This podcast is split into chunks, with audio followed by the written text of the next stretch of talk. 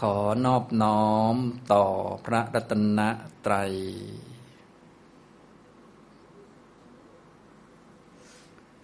สวัสดีครับท่านผู้สนใจในธรรมะทุกท่าน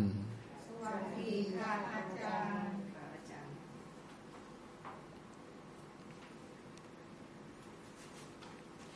วันนี้เราก็มาเรียนธรรมะต่อจากคราวที่แล้วนะครับ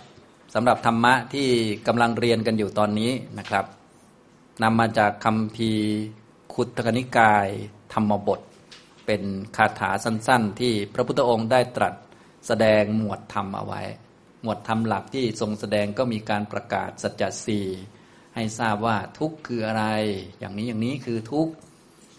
สมุทัยคืออะไร อย่างนี้อย่างนี้คือสมุทัยนิโรธคืออะไร อย่างนี้อย่างนี้แหละเป็นนิโรธ มรรคคืออะไร แบบนี้แบบนี้แหละเป็นมรรคเนี่ยพระองค์แจกแจงให้ฟัง รวมทั้งบอกข้อปฏิบัติคือโพธิปักขิยธรรมที่รวมประชุมกันเป็นมรรคเพื่อตัดทำลายกิเลสมีนิพพานเป็นอารมณ์ อันนี้คือธรรมบทแปลว่าบทธรรมหรือหมวดธรรมที่พระองค์ประกาศในพระพุทธพจน์ต่างๆนะรวมทั้งในธรรมบทนี้ด้วย ธรรมบทก็เป็นการรวม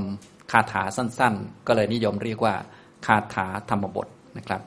ตอนนี้เรียนมาถึงวรรคสุดท้ายแล้วก็คือวรรคที่ 26 ชื่อว่าพรามณวรรควรรคว่าด้วยเรื่องพราหมณ์ หรือวรรคที่รวมพระธรรมเทศนาเกี่ยวกับเรื่องพราหมณ์ แปลว่าผู้ที่ลอยบาปได้แล้ว เอาบาปออกไปจากจิตได้แล้ว ผู้ที่ไม่ติดบาป ผู้ที่ไม่ติดบาปบาปไม่ติดในจิตก็คือพระอรหันต์พอบาปไม่ติดบุญก็ไม่ติดด้วย นะเพราะจิตนั้นถ้ายังติดบาปอยู่ก็ต้องอาศัยบุญเป็นตัวชำระจิตให้สะอาด เพื่อเป็นฐานของสมาธิ วัตถุประสงค์หลักของบุญก็เลยเป็นเครื่องชำระจิตนะเป็นฐานของสมาธินั่นเองจะได้มีเวลาทำให้มรรคเกิดขึ้น เมื่อมรรคเกิดขึ้นแล้ว มีนิพพานเป็นอารมณ์ ก็จะทำให้บาปหมดไปได้ พอบาปหมดไปบุญก็ไม่จำเป็นนะอย่างนี้ฉะนั้นคนที่ยัง ไม่หมดบาปคือยังไม่เป็นพระอรหันต์บุญก็ยังจำเป็นอยู่เสมอ เป็นเครื่องประดับจิต หรือว่าเป็นเครื่องที่จะชำระจิตให้สะอาดไปเรื่อยๆ พวกเราก็อย่าลืมพากันทำบุญบ่อยๆ ทั้งทาน ทั้งศีล ทั้งภาวนา รวมทั้งการเรียนธรรมะเนี่ย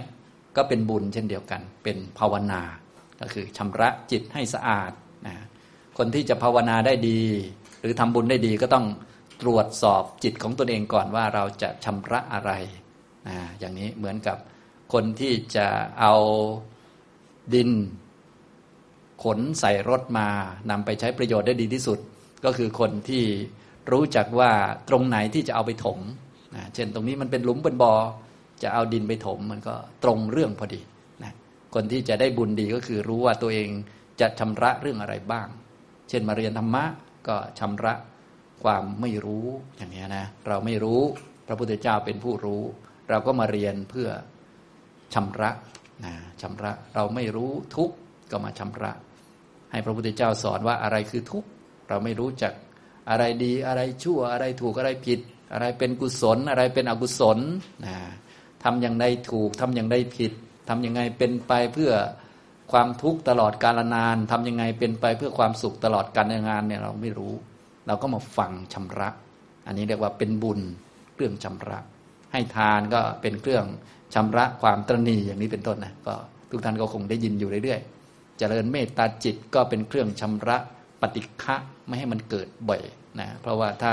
ปฏิฆะเกิดบ่อยมากมันก็จะนอนไม่หลับ แล้วบางทีมันก็เครียดด้วยนะอย่างนี้ทำนองนี้ พอเกิดบ่อยไม่พอเนื่องจากพวกปฏิฆะโมโหเป็นต้นนี่มันเกิดในชวนาจิต พอเกิดบ่อยมันก็มีอาเสวนาปัจจัย มันก็โอ้โหคล่องเหลือเกิน เสพคุ้นบ่อยนะเสพบ่อยก็หน้าเราก็ออกอาการเลยเขาคนอื่นเห็นหน้าเราก็รู้เลย โอ้คนนี้มันเป็นเสือเนี่ยนะมันเป็นคนขี้โมโหนี่อย่างนี้เป็นต้นนะพวกเราก็เลยต้องอาศัยบุญเป็นเครื่องชำระพออาศัยบุญเป็นเครื่องชำระ บุญก็เกิดประกอบกับจิต เกิดบ่อยก็เป็นอาเสวนะ เช่นเดียวกันนะก็ต่อไป เมื่อบุญเกิดบ่อย คนอื่นเห็นหน้าเราก็จะดู โอ้ดูเหมือนเป็นคนใจบุญมีบุญอย่างนี้ทำนองนี้นะครับ อันนี้ก็เป็นภาวนานะเป็นเครื่องชำระจิตนะครับนะบุญเป็นเครื่องชำระจิต ตอนนี้เราก็เรียนมาจนกระทั่งถึงเอกสารในหน้าที่ 87นะในพรามณวักนี้พระพุทธองค์ได้ตรัส ระคาถาที่มาจากเหตุเกิดเรื่องต่างๆ หรือวัตถุนี่จำนวน 40 วัตถุด้วยกัน ตอนนี้เราเรียนมาถึงเรื่องที่ 20 ชื่อเขมาภิกขุณีวัตถุ เรื่องท่านภิกษุณีชื่อเขมา แต่คาถาทั้งหมดในวรคนี้ก็ง่ายก็คือเป็นคุณสมบัติของพระอรหันต์ผู้ที่บรรลุถึงประโยชน์สูงสุดคือนิพพานแล้วนะประโยชน์สูงสุดก็คือนิพพาน เป็นปรมัตถประโยชน์คำว่าประโยชน์สูงสุดก็คือเป็นประโยชน์ที่ไม่ต้องเปรียบเทียบกับอะไรว่าได้รับประโยชน์ขนาดไหน เพราะว่ามันยอดสุดแล้วนะไม่ต้องพูดว่าได้รับประโยชน์ก็ได้ แต่มันก็คือประโยชน์นั่นเองนะพระอรหันต์นี่ไม่จำเป็นต้องพูดว่าได้อะไร เพราะว่าไม่ต้องได้อะไรก็ได้ แต่ว่ามันไม่ต้องมาเกิดแล้ว มันก็ไม่ต้องมีปัญหาอะไรแล้ว นั่นเอง จึงเรียกว่าประโยชน์สูงสุดแล้วนะครับ ท่านเขมาภิกษุณีก็เป็น ภิกษุณีที่เป็นอรหันต์องค์หนึ่งในพระพุทธศาสนาเป็นเอตทัคคะทางด้าน มีปัญญามากคู่กับท่านอุบลวรรณาเทรี ท่านอุบลวรรณาเทรีนี่เป็นเอตทัคคะทางด้านมีฤทธิ์มากนะ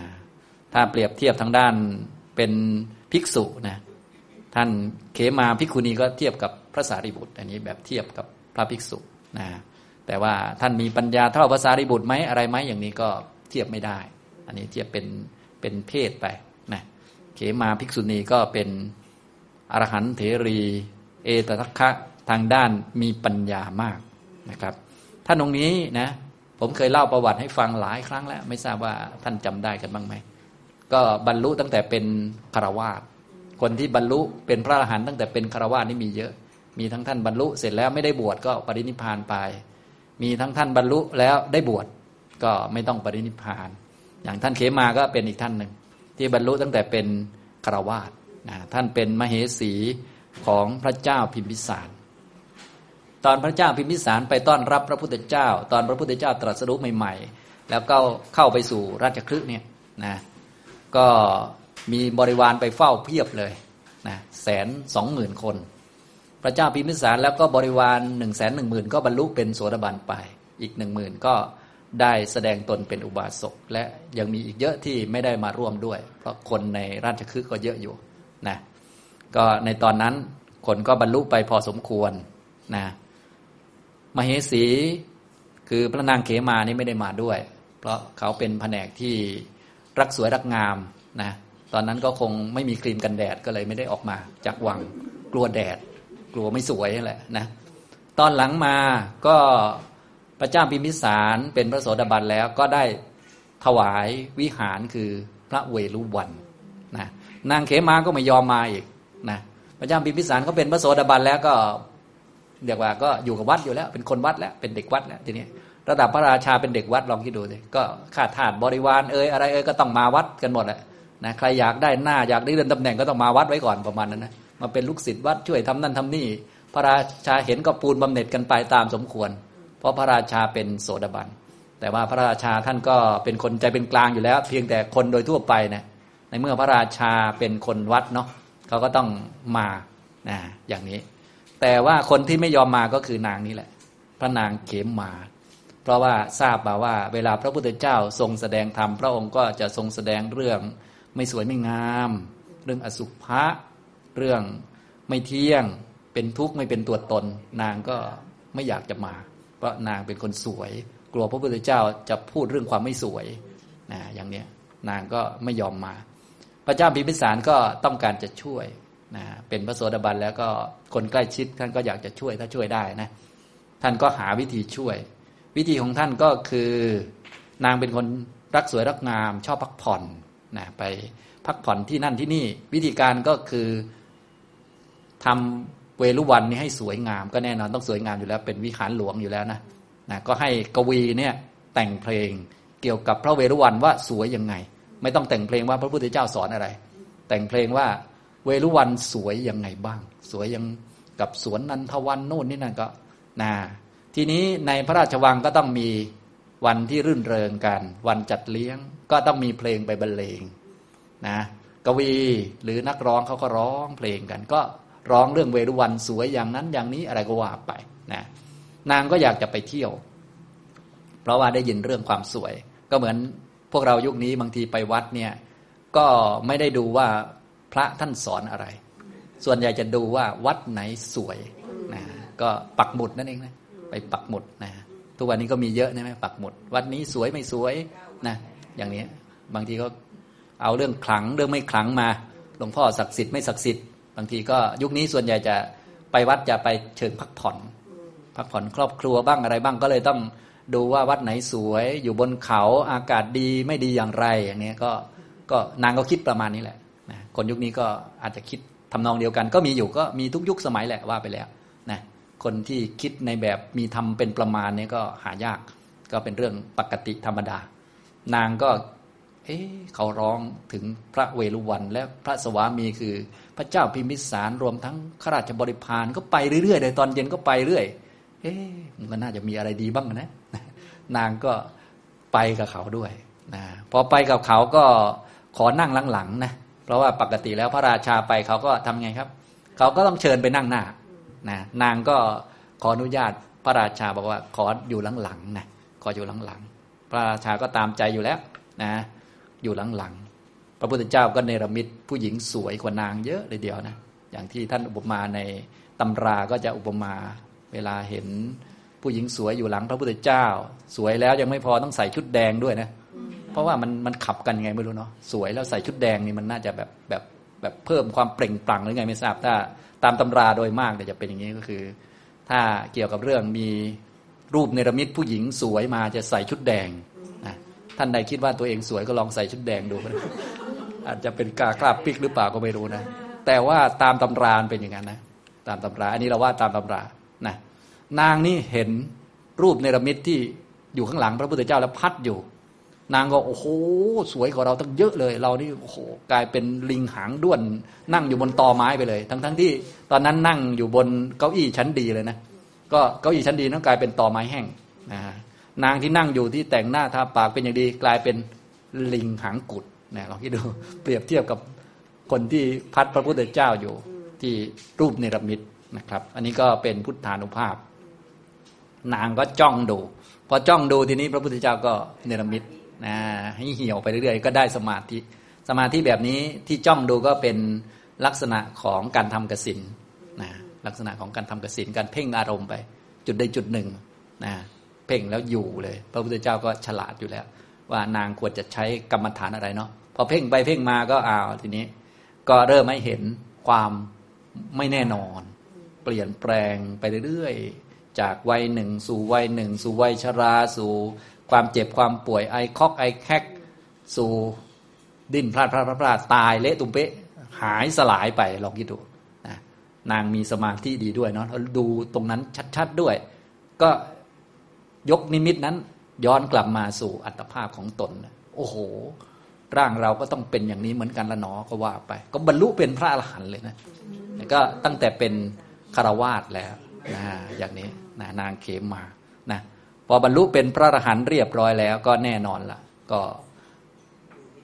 กลับวังไม่ได้นะกลับวังไปคือปรินิพานนะแต่นางก็รู้อยู่ว่า เออ ร่างขันของเรานี่ยังมีอายุเหลืออยู่อีก นะก็เลยได้ไปกราบพระพุทธเจ้านะพระเจ้าพิมพิสารก็อะน้องหญิงกลับวังกัน พระพุทธเจ้าก็ตรัสบอกว่า นางนี้ไม่อาจจะกลับไปบริโภคกามอย่างเดิมได้แล้วนะ พูดแค่นี้โสดาบันเนาะก็รู้กันว่าโอ้นางบรรลุเป็นพระอรหันต์ซะแล้วนะพระเจ้าพิมพิสารก็ดีใจใหญ่เลยก็อะโอเค ขอจัดพิธีหน่อยเหมือนกันพากลับวังก่อน พากลับวัง แต่เพื่อให้ทันวันนั้นเพราะว่า ผู้เป็นอรหันต์แล้วจะต้องนิพพานไปในวันนั้น ก็ไม่ได้บวชในวัดทันที ก็พากลับวังก่อน แล้วก็ทำการเฉลิมฉลอง ก็คือต้องการประกาศคุณของศาสนาด้วยแหละว่า โอ้จากคนที่ติดรูปร่างกายสวยงามเป็นปุถุชนอยู่หลัดๆนี้นะพักหนึ่งเป็นพระอรหันต์นะก็ต้องการประกาศ แต่เดิมเคยเป็นนางรักสวยนางงามต่อมาวันหนึ่งเป็นภิกษุณีก็ต้องการประกาศคุณของพระศาสนาที่เรียกว่า ให้คนทั่วไปได้ประจักษ์ชัดก็ฉลองเลย ฉลองพานางออก บวชตั้งแต่ราชวังมาเฉลิมฉลองทำถนนให้ดีอะไรดี โอ้เอาธงอะไรมา ก็เหมือนยุคนี้เห็นไหมที่เขาเป็นประเพณีกัน ก็จะมีใครจะออกบวชนี่โอ้โห รถแห่เอ่ยอะไรเอ่ยนะก็คล้ายๆทำแบบนั้น แต่ว่าจะเหมือนกันหรือเปล่านี่ก็ต้องไปดูอีกทีนึงแต่ว่าเรื่องก็จะเป็นประมาณนี้ สรุปท่านเขมาภิกษุณีก็ได้บวชเป็นภิกษุณีไป ท่านบรรลุตั้งแต่เป็นคารวาสแล้วอย่างนี้นะครับ ต่อมาในคราวหนึ่งในตอนกลางคืนนะตอนกลางคืนเนี่ยปกติ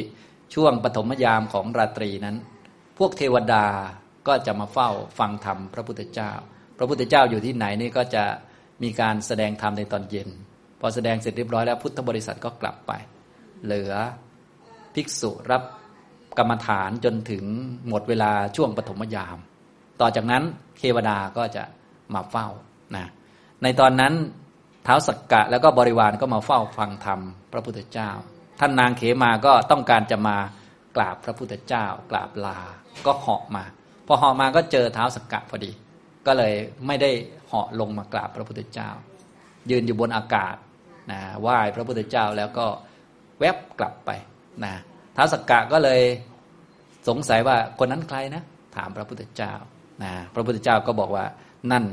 เขมมาภิกษุณีผู้เป็นลูกสาวของเรานะเป็นลูกของเรา ลูกของเราตถาคตนี่แหละ แล้วพระองค์ก็ตรัสคาถานี้ขึ้นมานะเป็นการกล่าวถึงคุณของพระอรหันต์ที่ถูกเรียกว่าเป็นพรามโดยมีตัวแทนก็คือ ท่านเขมมาภิกษุณีนั่นเองนะครับ เดี๋ยวเราอ่านพร้อมกันในบาลีข้อ 403 นะครับ คำพีระปัญญัง เมทาวิง มัคคามัคคัสสะ โกวิดัง อุตตมัตถัง อนุปปัตตัง ตะมหังบรูมิรามนังคำแปลก็ให้คล้ายเดิมนะ บาทคาถาสุดท้าย ตับมหังบรูมิรามนัง เราเรียกเราตถาคตย่อมเรียก ซึ่งบุคคลผู้นั้นว่า เป็นพรามเป็นผู้ลอยบาปได้เรียบร้อยแล้ว เป็นพระอรหันต์ถึงฝั่งอยู่บนบกคือนิพพานแล้วนั่นเอง ตะมหัง ตังอหัง ตังก็คือบุคคลนั้น บุคคลไหนล่ะ ก็บุคคลที่มีคุณสมบัติดังคำที่ระบุไว้ข้างต้นนั่นแหละ มีคำพีระปัญญังเมทาวิง มัคคามัคคสะโกวิดัง อุตตมัตถังอนุปัตตัง นั่นแหละนะอย่างนี้นะครับ ก็มาดูคำแปลโดยคร่าวๆ อยู่หน้าที่ 160 เป็นพระไตรปิฎกภาษาไทย ฉบับมหาจุฬาลงกรณราชวิทยาลัย เรื่องที่ 20 เขมาภิกขุณีวัตถุเรื่องพระเขมาภิกษุณี พระผู้มีพระภาคตรัสพระคาถานี้แก่เท้าสกกะจอมเทพ และเทวดาทั้งหลายดังนี้ข้อ 403 ผู้มีปัญญาลึกซึ้งเป็นปราดฉลาดในทางและไม่ใช่ทาง บรรลุประโยชน์สูงสุด เราเรียกว่าพรามนะอันนี้ก็เป็นคำแปลคร่าวๆนะครับก็เป็นคุณสมบัติของ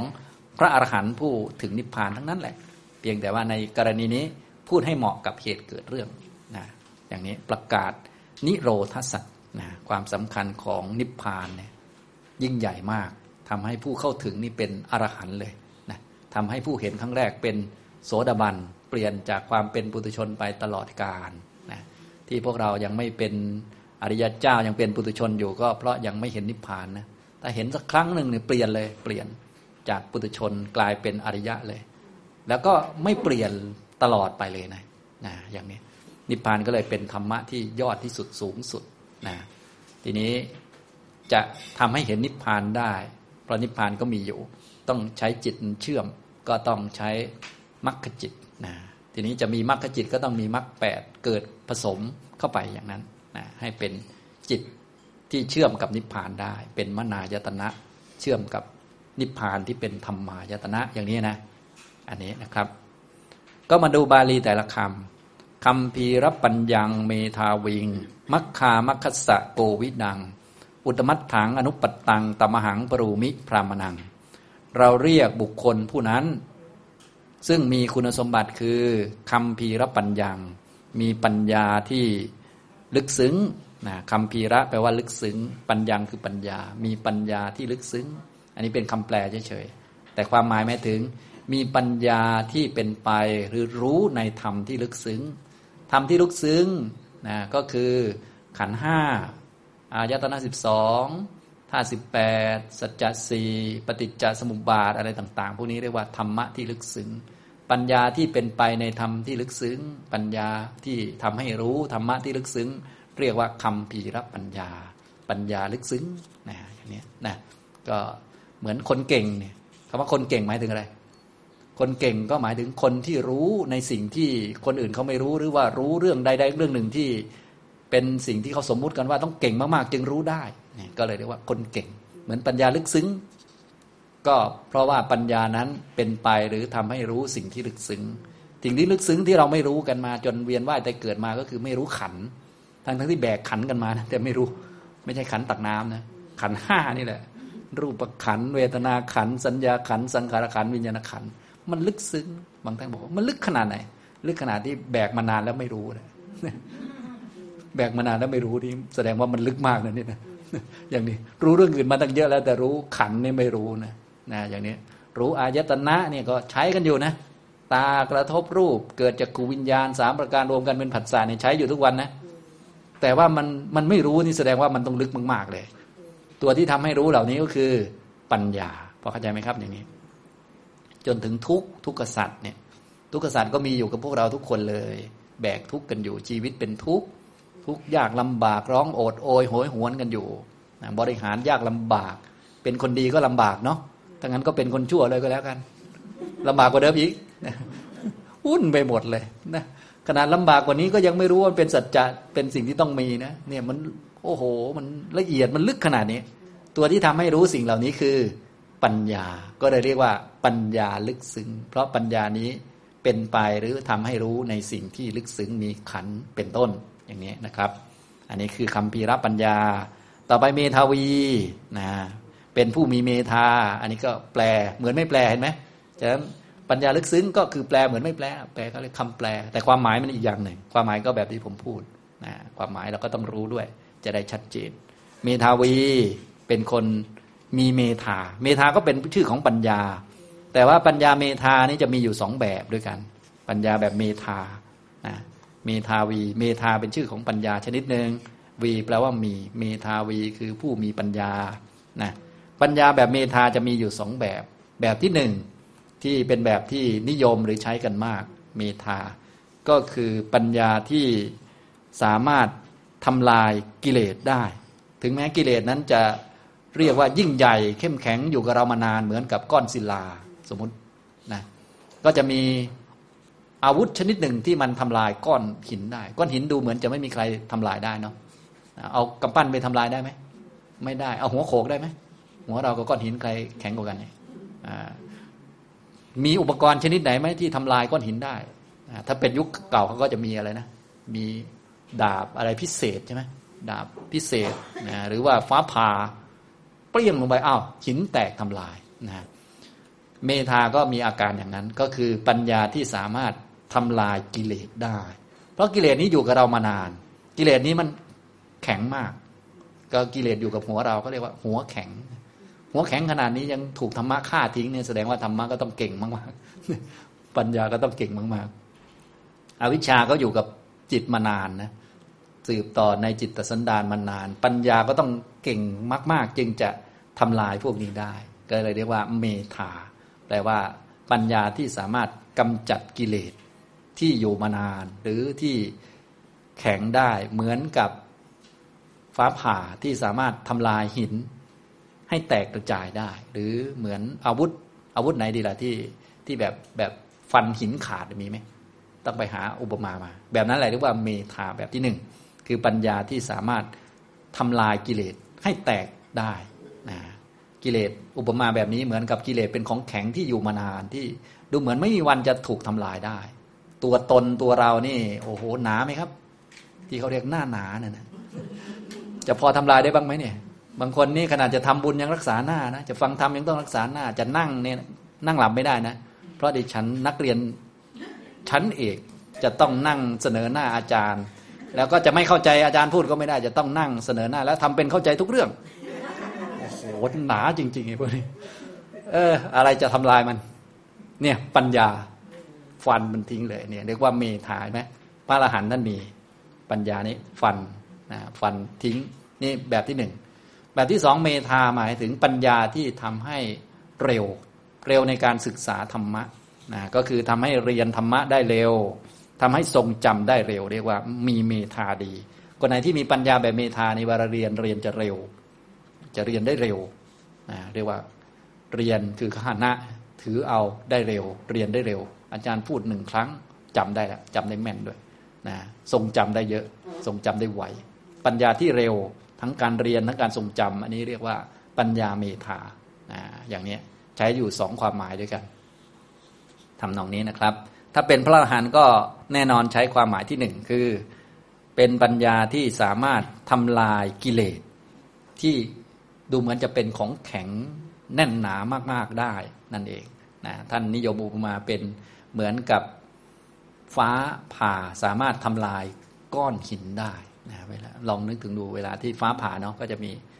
ฝ่าลงไปในก้อนหินก็ก้อนหินก็แตกได้ ปัญญาแบบนั้นแหละเรียกว่าปัญญาเมธานะครับ ทีนี้เราก็มาเปรียบเทียบในจิตของเรา ซึ่งดูเหมือนว่ากิเลสนี่ โอ้ยนะ อยู่กับเรามานานเข้มแข็งมาก ดูเหมือนจะไม่รู้จะไปไหนเลยจะอยู่มาตลอดกาลนานเนี่ยนะก็ถูกปัญญาเนี่ยฆ่าได้นะทำลายออกไปได้ ปัญญานี้เรียกว่าเมธา ผู้มีปัญญาเรียกว่าเมธาวีนะครับคำพีรับปัญญาเมธาวี มัคคามัคคสะโกวิดัง โกวิดังแปลว่าเป็นผู้ฉลาด เป็นผู้รู้ชัดฉลาด ฉลาดในมัคและก็ไม่ใช่มัคมัคคามัคคสะมาจากคำว่ามัคคะบวกกับอมัคคะมัคก็คือมัคเป็นทางเป็นถนนอมัคก็คือไม่ใช่มัคเป็นผู้ฉลาดในมัคแล้วก็ไม่ใช่มัคในที่นี้พระอรหันต์ท่านก็ ฉลาดในมรรคชั้นสูงสุด คืออริยมรรคถ้าเป็นมรรคทั่วไปก็คือทางทางไปทุกขติทางไปสุขติ ทางไปนิพพาน หรือว่าไม่ใช่ทางเหล่านั้น นี้เป็นไม่ใช่ทางไปทุกขติ ไม่ใช่ทางไปสุขติ ไม่ใช่ทางไปนิพพาน ท่านก็รู้แยกแยะทั้งหมด แต่นี้ท่านเขมาภิกษุณีนี่ท่านเป็นพระอรหันต์ท่านก็รู้มรรคระดับสูงสุดเลย คืออริยมรรคนะมรรคในความหมายแบบอริยมรรคเนี่ย จะมีความหมายอยู่สามอย่างด้วยกันนะความหมายที่หนึ่งนะก็ที่ชื่อว่ามรรคก็เพราะว่าเป็นสิ่งที่ผู้ต้องการจะไปนิพพาน ต้องมาเดินทางนี้นะถ้าเราสมมุติเราต้องการจะไปนิพพาน ต้องการจะให้ทุกข์หมดไป ต้องการจะให้กิเลสหมดไป สมมุติไม่อยากจะโมโหแล้วนะก็จำต้องมาเดินทางนี้ ฉะนั้นมรรคก็เลยเป็นสิ่งหรือว่าเป็นทาง ที่ผู้ต้องการจะถึงนิพพานจำต้องมาเดินจำต้องก็คือ ต้องมาทำถ้าไม่ทำเนี่ย คุณจะไม่หมดความทุกข์ คุณจะไม่หมดโมโห คุณจะไม่หมดขี้เกียจคุณจะไม่หมดง่วงนอน เหมือนพวกเราที่ปฏิบัติทำไปสักพักแล้วง่วงนอนบ่นนั่นนี่โอ้ขี้เกียจโน่นนี่นั่นอยู่นะ ถ้าต้องการหมดขี้เกียจต้องการหมดโมโหจำต้องมาเดินทางนี้อ่า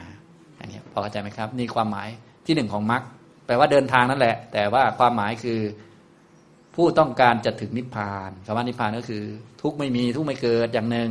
กับกิเลสไม่มีกิเลสไม่เกิดอย่างหนึ่ง เป็นขันธนิพพานนี่คือ ทุกไม่เกิดและขันห้าไม่เกิดแล้ว ปัญหาต่างๆ ก็ไม่เกิดโดยประการทั้งปวง อีกอย่างหนึ่งก็คือขันยังเกิดอยู่ แต่ว่ากิเลสไม่เกิด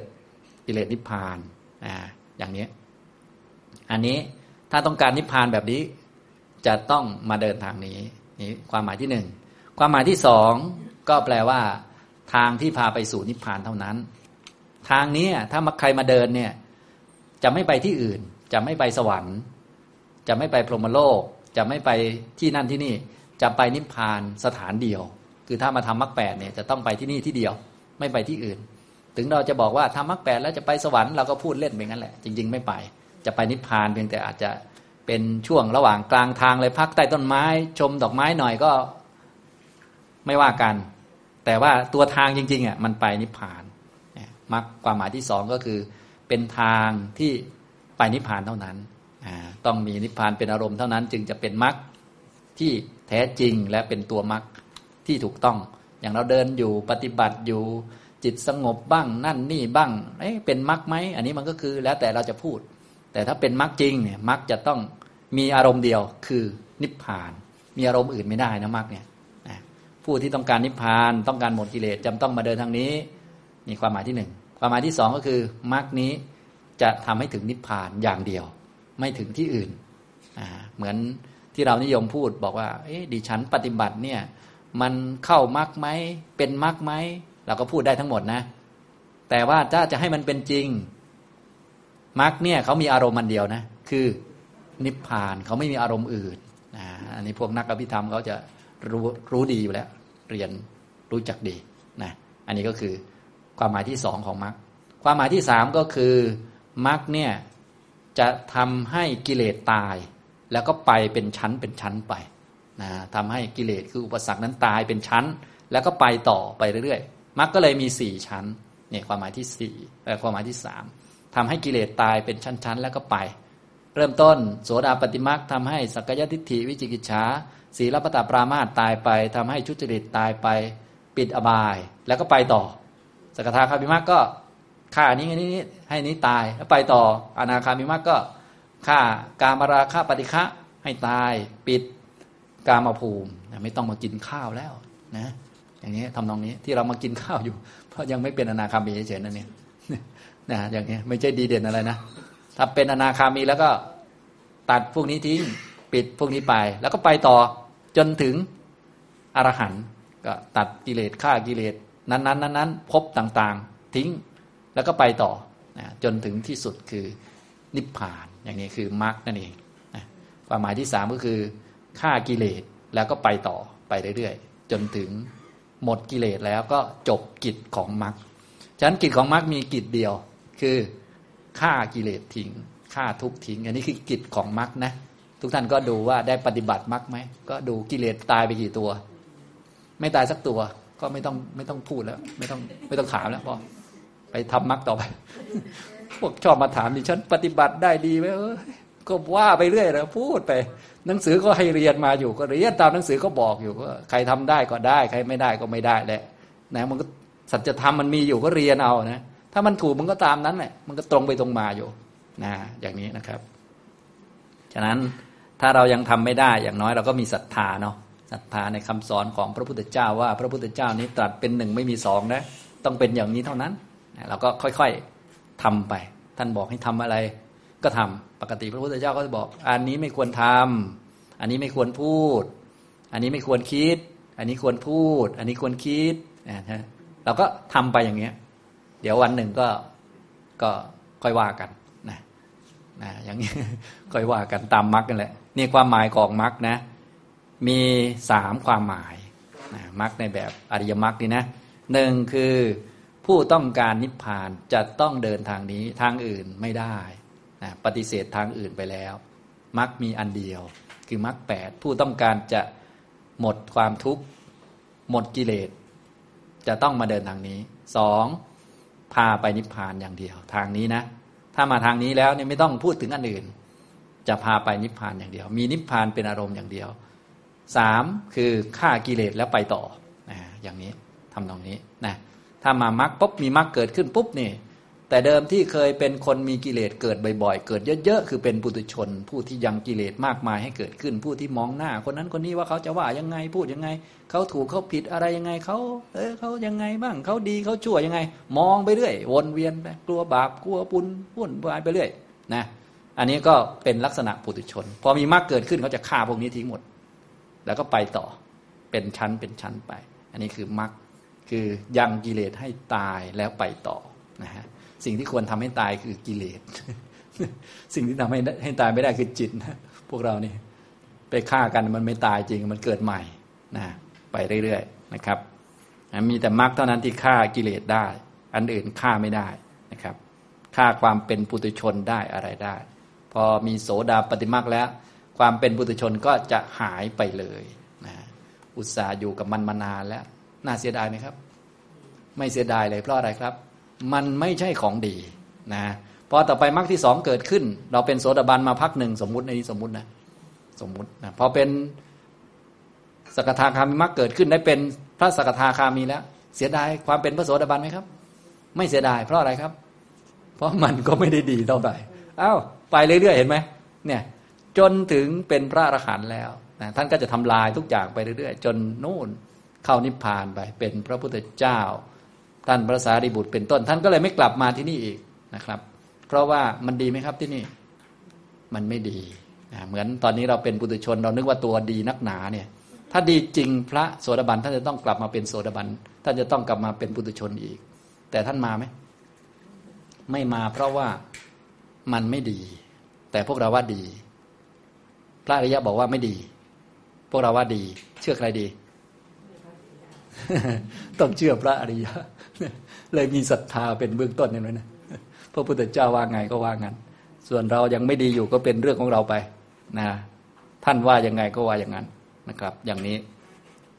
นะนี่คือความหมายของคำว่ามัคคามัคคสะโกวิดัง โกวิดังแปลว่าฉลาด คือมีปัญญาเข้าใจชัด ในสิ่งที่เป็นมัค มัคคือมัคมีองค์แปดพาไปนิพพานนะอมัคคือไม่ใช่มัคนะอย่างนี้นะครับ สิ่งใดที่ไม่ใช่มัคบ้างท่านก็รู้ชัดเจนเข้าใจชัดนะครับ รู้ฉลาดในมัคและไม่ใช่มัคอุตตมัตถัง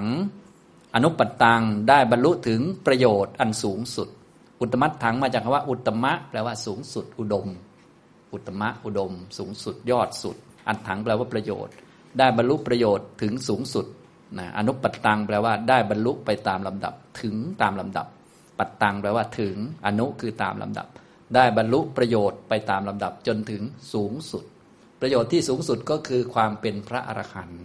นะประโยชน์สูงสุดคือนิพพานนั่นแหละ ทีนี้ในนิพพานเนี่ยการมีนิพพานเป็นอารมณ์ก็จะมีชั้นอยู่สูงสุดก็อรหันตผลนี่สูงสุด รองลงมาก็อนาคามิผล สกทาคามิผล โสดาปฏิผล ไม่มีแล้วมีเท่านี้ที่ที่ได้ประโยชน์อื่นๆ ก็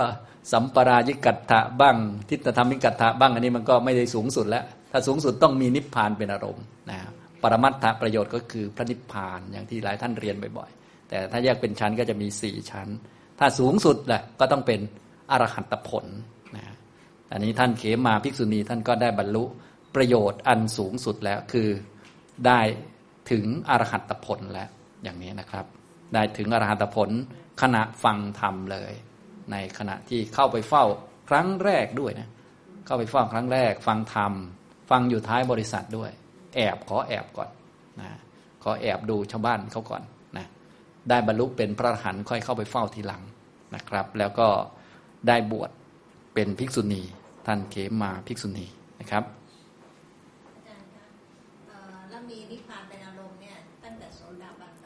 ใช่ โสดาปฏิมาก็มีนิพพานเป็นอารมณ์ โสดาปฏิผลก็มีนิพพานเป็นอารมณ์ สกทาคามิมักสกทาคามิผล อนาคามิมักอนาคามิผล อรหัตมักอรหัตผล ก็มีนิพพานเป็นอารมณ์ทั้งหมดนะครับ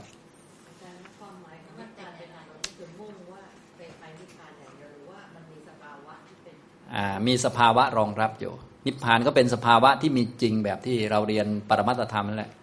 จิตเจตสิกรูปก็มีจริงหมดเลยนะพวกนี้เราคุ้นอยู่แล้ว ถ้าวิปัสสนาไปสักพักก็เริ่มรู้จักแล้ว นามรูปจิตอะไรพวกนี้ก็รู้จักแล้ว แต่นิพพานยังไม่รู้จักเพราะว่านิพพานต้องรอมรรคเกิดก่อน จึงจะเห็นนิพพาน ซึ่งก็มีอยู่จริงเหมือนกับรูปกับนามนี่แหละ เพียงแต่ว่าวิปัสสนาเขาจะไม่เห็นนิพพาน เขาจะเห็นรูปเห็นนาม ที่ไม่เที่ยงเป็นทุกข์ไม่เป็นตัวตนเราก็เลยต้องรู้จักเรื่องอริยสัจสี่รู้จักว่าเอ๊จะ ทำให้แจ้งนิพพานได้ยังไง อ๋อ ต้องทำมรรคแปดให้สมบูรณ์วิปัสสนาก็ได้ระดับหนึ่งแล้ว ได้วิปัสสนาสัมมาทิฏฐิแล้ว ส่วนใดที่ยังขาดตกบกพร่องก็ทำเพิ่มเข้ามา มันก็จะทำให้เกิดมรรคขึ้นมา นะ พอเกิดมรรคขึ้นมาก็มีนิพพานเป็นอารมณ์จริงสำหรับถ้ายังไม่เห็นจริง อันนี้เราก็ฟังก่อน พอฟังแล้วก็มุ่งปฏิบัติเพื่อไปทางนี้หรือว่าให้จิตเราโน้มไป นะ พอจิตโน้มไปแล้ว เราก็ทำบุญกุศลต่าง ๆ หรือ ทำคุณงามความดีต่างๆ เพื่ออิงอาศัยไปทางนิพพานนะพออนาคตก็จะได้ไปทางนั้นตามที่เรามีฉันทะหรือมีความต้องการ ฉะนั้นสิ่งต่างๆ นี้มันเป็นไปตามฉันทะเหมือนที่เราเรียนในธรรมบทในนิทานต่างๆเนี่ยบางท่านก็ท่านมีฉันทะหรือพอใจอยากจะได้ อยากจะเข้าถึงนิพพานนี่เป็นเวลานานพอสมควร จากพระพุทธเจ้าองค์หนึ่งสู่พระพุทธเจ้าอีกองค์หนึ่งจึงค่อยรู้ก็ได้ อย่างเช่นบางท่านนี่ ตักบาตรกับพระอรหันต์แล้วก็สร้างความตั้งใจพอใจขึ้นมาว่า ขอข้าพเจ้านี้ได้เห็นธรรมที่ท่านเห็นแล้วด้วยเถิดอย่างนี้พระอรหันต์แน่นอนท่านก็เห็นนิพพานนะทีนี้ต่อมาจากพระพุทธเจ้าองค์หนึ่งสู่องค์หนึ่งก็ได้มาเห็นอย่างนี้เป็นต้น อันนี้ก็อยู่ที่ความตั้งใจนะฉะนั้นพอเราเข้าใจอย่างนี้แล้วเราทำบุญต่างๆ เช่นตักบาตรทัพพีหนึ่งเราก็เป็นไปเพื่อนิพพาน เรียนหนังสือ ก็เป็นไปเพื่อนิพพานนะทำกิจหน้าที่ในครอบครัวนู่นนี่นั่นก็เป็นไปเพื่อนิพพานขัดเกลากิเลสนู่นนี่นั่นก็ทำให้มันเข้าหลักอย่างนี้มันก็จะเป็นไปอย่างนี้พอถึงวาระถึงคิวนะบางท่านก็รอคิวอยู่ คิวไม่มาทักทีอันนี้ก็ถึงคิวมันก็ได้เองของมันนะนะถ้าไม่ถึงคิวอยากจะได้ยังไงมันก็ไม่ได้ฉะนั้นอยากก็ไม่เกี่ยว ไม่อยากก็ไม่เกี่ยว ไม่ใช่ประเด็นประเด็นคือ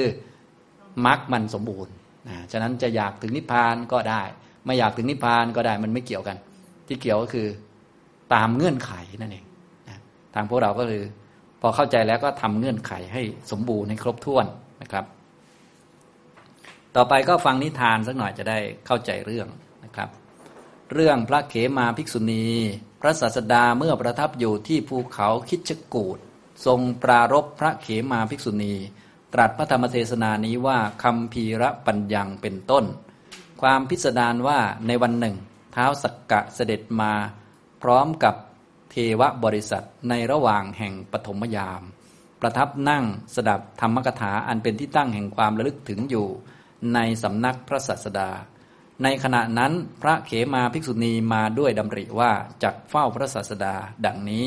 เห็นเท้าสักกะแล้วยืนอยู่ในอากาศนั่นเอง ถวาย บังคมพระศาสดาแล้วก็กลับไปเท้าสักกะทอดพระเนตรเห็นพระเขมานั้นแล้ว ทูลถามว่า พระเจ้าข้าภิกษุณีนั้นชื่ออะไร มายืนอยู่ในอากาศนั่นเอง ถวายบังคมแล้วกลับไป พระศาสดาตรัสว่ามหาบพิษภิกษุณีนั่นเป็นทิดาของตถาคตชื่อเขมา เป็นผู้มีปัญญามาก ฉลาดในทางและไม่ใช่ทางดังนี้แล้ว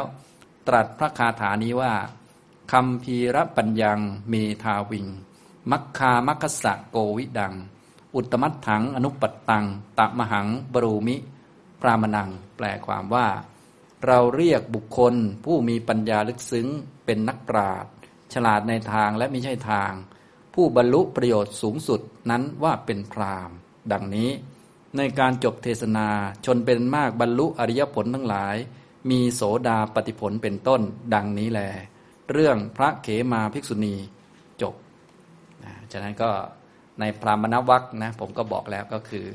เราเรียนไว้บูชาอย่างเดียว เรียนไว้ ระลึกถึงคุณของพระอรหันต์ระลึกถึงคุณของนิพพานว่าพูดถึงนิพพาน อย่างสมบูรณ์แล้วจะเป็นอย่างนี้นะซึ่งแน่นอนพวกเราวันหนึ่งก็จะต้องเป็นอย่างนี้ เช่นเดียวกันนะส่วนวันหนึ่งนั้นจะเป็นวันไหนก็